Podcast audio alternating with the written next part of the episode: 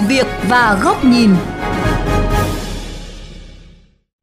Thưa quý vị và các bạn, nắm tình hình theo kiểu tù mù, nghe người khác nói lại, nhưng một số người vẫn nhận xét mang tính khẳng định như đình đóng cột, vờ đũa cả nắm. Đó là thực trạng chung trong những bài viết gây tranh cãi nảy lửa trên không gian mạng những ngày qua về năng lực chống dịch của Hải Dương, địa phương có ổ dịch COVID-19 lớn nhất từ trước tới nay.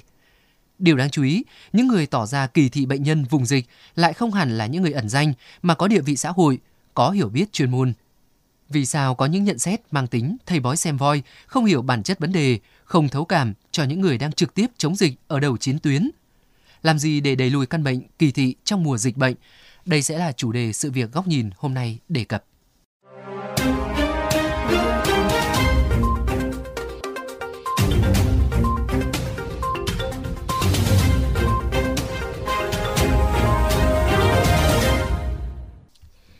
Quý vị, cuối tháng 1 năm 2021, những ca mắc mới COVID-19 tại Hải Dương bắt đầu xuất hiện. Liên tiếp những ngày sau đó, nhiều biện pháp quyết liệt đã được chính phủ và các bộ ban ngành, chính quyền địa phương triển khai với mục tiêu trong thời gian ngắn nhất có thể xác minh các ca nhiễm, tiến hành cách ly, khoanh vùng dịch. Trong bối cảnh công tác phòng chống dịch COVID-19 tại Hải Dương đang được thực hiện khẩn trương, thì trên mạng xã hội xuất hiện không ít bài viết bày tỏ góc nhìn thiếu khách quan, thậm chí thông tin sai lệch về tình hình cũng như công tác phòng chống COVID-19 tại địa phương này. Chia sẻ với VOV Giao thông, một số thính giả cho rằng đó là sự thiếu ý thức, thiếu trách nhiệm khi cả nước đang chung tay chống dịch. Không nên làm vậy đâu. Một địa phương mà như thế, cả nước chung tay giúp đỡ không phải là mỗi mình mình. Một số người người ta không có ý thức, con sâu vào dầu nồi canh. Có ném đá hay như thế nào đấy thì nó cũng không giải quyết vấn đề gì cả. Nên là theo mình thì tốt nhất là mọi người tự có ý thức để phòng dịch cho bản thân mình và cho tất cả mọi người.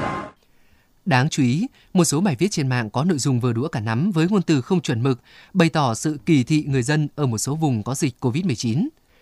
Tác giả các bài viết có địa vị xã hội với hàng chục nghìn người theo dõi nên đã gây chia rẽ lớn về một vấn đề không đáng có. Điều này không chỉ khiến dư luận hoang mang mà còn ảnh hưởng tới hiệu quả chống dịch khi tạo nên lỗi lo, bị kỳ thị, phân biệt đối xử với những người ở vùng dịch cũng như đội ngũ cán bộ nhân viên y tế đang ngày đêm căng mình để dập dịch một cách nhanh nhất số mà nó có cái ý kỳ thị nó chỉ là một số rất nhỏ đấy. Nhưng mà để nó không còn xảy ra nữa thì các cái cơ quan truyền thông thì tiếp tục ừ, tuyên truyền. Mặc dù đã tuyên truyền rất nhiều rồi nhưng mà cũng cần phải tuyên truyền thêm. Nói không đúng sự thật thì người ta có như thế nào, làm sai, điều sai trái thì có pháp luật người ta trừng trị được biết, mặc dù chính quyền các địa phương đã tích cực tuyên truyền phổ biến tới người dân, thậm chí có nhiều trường hợp đăng tải nội dung giả mạo, bôi nhọ, xúc phạm danh dự cán bộ và người dân Hải Dương trong phòng chống COVID-19 đã bị xử lý. Điển hình như nữ công nhân 38 tuổi ở Hải Dương bị phạt 7,5 triệu đồng vì đăng tin gây hiểu nhầm về công an huyện Cẩm Giàng trong phòng chống COVID-19 hay phụ nữ 32 tuổi ở Cầu Giấy bị công an triệu tập, xử phạt hành chính vì đăng Facebook cá nhân, bôi nhọ, xúc phạm danh dự cán bộ người dân Hải Dương trong công tác phòng chống dịch. Mặc dù vậy, theo nhiều chuyên gia, để đẩy lùi sự kỳ thị ngầm của một bộ phận người dân hiện nay không phải dễ.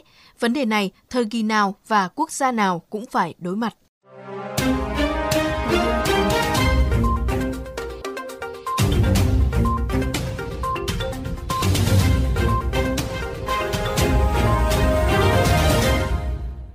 Bác sĩ Nguyễn Trung Cấp, Phó Giám đốc Bệnh viện nhiệt đới Trung ương, người từng lên tiếng bảo vệ người dân ở Vĩnh Phúc khi dịch bùng lên cách đây một năm cho biết, sự kỳ thị trước hết xuất phát từ sự thiếu hiểu biết, những thông tin cơ bản, sau đó đến từ việc bị chi phối bởi cảm xúc cá nhân quá lớn, dẫn đến những nhận xét sai lầm qua rất nhiều các dịch bệnh khác trước đây. Ví dụ như là HIV ví dụ như là cúm hoặc các cái dịch bệnh khác ấy. khi mà chúng ta càng kỳ thị thì cái quá trình chống dịch nó sẽ càng kém hiệu quả. Bởi vì nó sẽ dẫn đến là gì? Một số cái bệnh nhân người ta không có bệnh, người ta sợ, người ta không dám đi khám vì người ta bị ờ, nhốt, bị cách ly, bị cộng đồng, xa lánh, xua đuổi. Hay hoặc là thậm chí có trường hợp người ta giấu bệnh. Cho nên tôi nghĩ là một trong những cái việc mà chúng ta có thể làm tốt được cái việc chống dịch là chúng ta phải xóa bỏ được các cái kỳ thị trong khi đó, bác sĩ Nguyễn Đình Anh, vụ trưởng vụ truyền thông Bộ Y tế, người rất tích cực tố cáo những thông tin giả, tin đồn thất thiệt, thông tin kỳ thị người bệnh, đưa ra nhận định. Người đọc cần tỉnh táo, cảnh giác và thận trọng trước khi like, share các thông tin chưa được kiểm chứng, kể cả từ người quen biết. Đối với ngành y tế thì chúng tôi là những người làm chuyên môn thì mong muốn chỉ tập trung cao độ cho vấn đề công tác phòng chống và ngăn ngừa, giúp cho người dân à, không bị bệnh tật hoặc hạn chế những thiệt hại, kể cả tính mạng của người bệnh.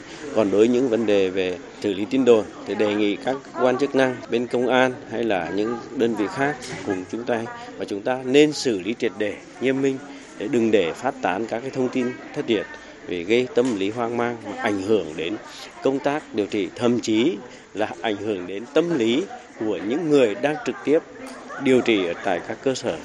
Chuyên gia truyền thông Lê Quốc Vinh khẳng định cách tốt nhất để chống phân biệt kỳ thị là phổ biến những thông tin chuẩn xác, có độ khả tín cao tới cộng đồng. Tôi nghĩ rằng là then chốt quan trọng nhất là phải tạo ra được những cái kênh truyền thông nó có một cái độ xác tín rất cao đến mức độ mà mọi người phải tin rằng nó là những cái nguồn tin chỉ có thể đăng tin chính xác mà thôi. Như vậy người ta sẽ có cái xu hướng là tìm đến những cái kênh mà người ta tin rằng là thật như vậy. Đồng quan điểm ông Nguyễn Cao Cường, chuyên gia thông tin mạng xã hội khẳng định, đợt dịch lần này, nhiều địa phương đã nâng mức ứng phó với dịch bệnh so với yêu cầu từ Ban chỉ đạo quốc gia chống dịch COVID-19. Việc xuất hiện không ít ý kiến trái chiều là lẽ thường, nhưng việc bày tỏ quan điểm cá nhân mà không nắm rõ bản chất vấn đề lại gây hệ lụy rất xấu.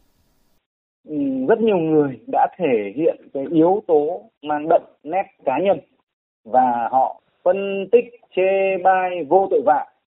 Thậm chí có những người gọi là chỉ cưỡi ngựa xem hoa, nghe nói phong thanh là chỗ này, chỗ kia, thế này, thế kia, và rồi họ cũng viết được những cái bài viết đến cả ngàn chữ.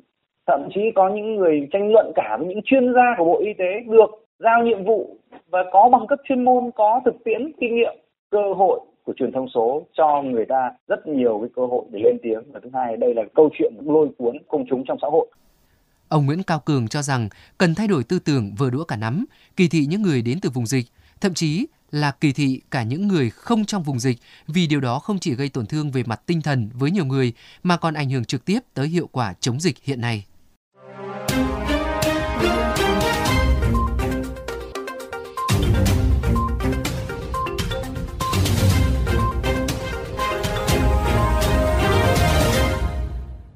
Thưa quý vị và các bạn, tiếp tục chuyên mục sự việc góc nhìn, mời quý thính giả lắng nghe bình luận của biên tập viên Chu Đức với nhan đề Danh giới mong manh giữa phê bình và kỳ thị. Uốn lưỡi 7 lần trước khi nói, lời gian dạy của cổ nhân với con cháu đến nay vẫn còn nguyên giá trị. Trước khi phát ngôn, cần nhìn lên để không xúc phạm bậc trưởng bối, nhìn xuống để không tổn thương người địa vị bên dưới, nhìn ngó bốn bên để không làm khổ lụy bất cứ ai và nhìn ngang để giữ hòa khí với bạn đồng hành. Với người nổi tiếng trên mạng, thuật ngữ ngày nay gọi là KOL, người dẫn dắt dư luận, lại càng phải thấm nhuần trong ngôn ấy. Chỉ một thông tin phát ra, họ có thể tạo ra làn sóng thông tin gây ảnh hưởng tới hàng chục nghìn, thậm chí cả triệu người. Không những gây ảnh hưởng, người nổi tiếng còn bị chính sự nổi tiếng, vai trò dẫn dắt dư luận của họ gây áp lực, ảnh hưởng ngược lại bản thân. Sẽ đơn giản khi một người dùng vô danh xóa một bài viết trên trang cá nhân với vài trăm lượt theo dõi. Nhưng mọi chuyện phức tạp hơn – với tài khoản hàng chục nghìn người hâm mộ. Có nhiều cách để lôi cuốn công chúng, một trong số đó là đu bám theo các sự kiện thời sự nóng bỏng. Tuy nhiên, khi thông tin tiếp cận chưa đầy đủ hoặc không hiểu bản chất vấn đề, thông tin sẽ bị cảm xúc chi phối. Trong các trường hợp bị phản ứng dữ dội vì kỳ thị vùng dịch COVID-19 vừa qua, phần lớn rơi vào tình thế này. Khi có nhiều người theo dõi ủng hộ, cổ vũ mù quáng, họ sẽ cố gắng tìm ra những luận cứ tiếp theo chỉ để chăm chăm bảo vệ luận điểm của mình, kể cả khi luận điểm đó rất thiếu thuyết phục.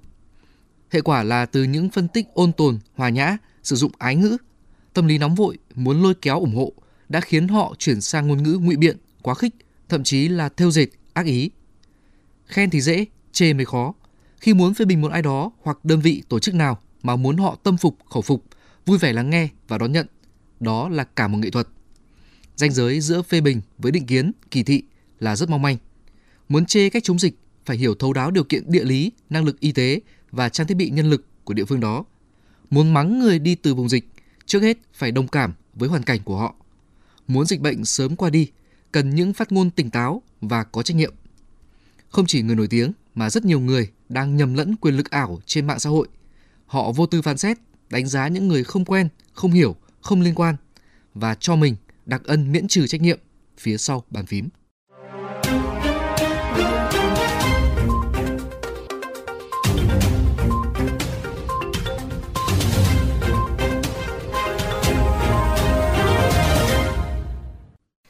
Vị, nội dung vừa rồi đã khép lại chuyên mục Sự việc và góc nhìn ngày hôm nay. Quý thính giả có thể nghe lại chuyên mục này trên website vovgiao thông.vn.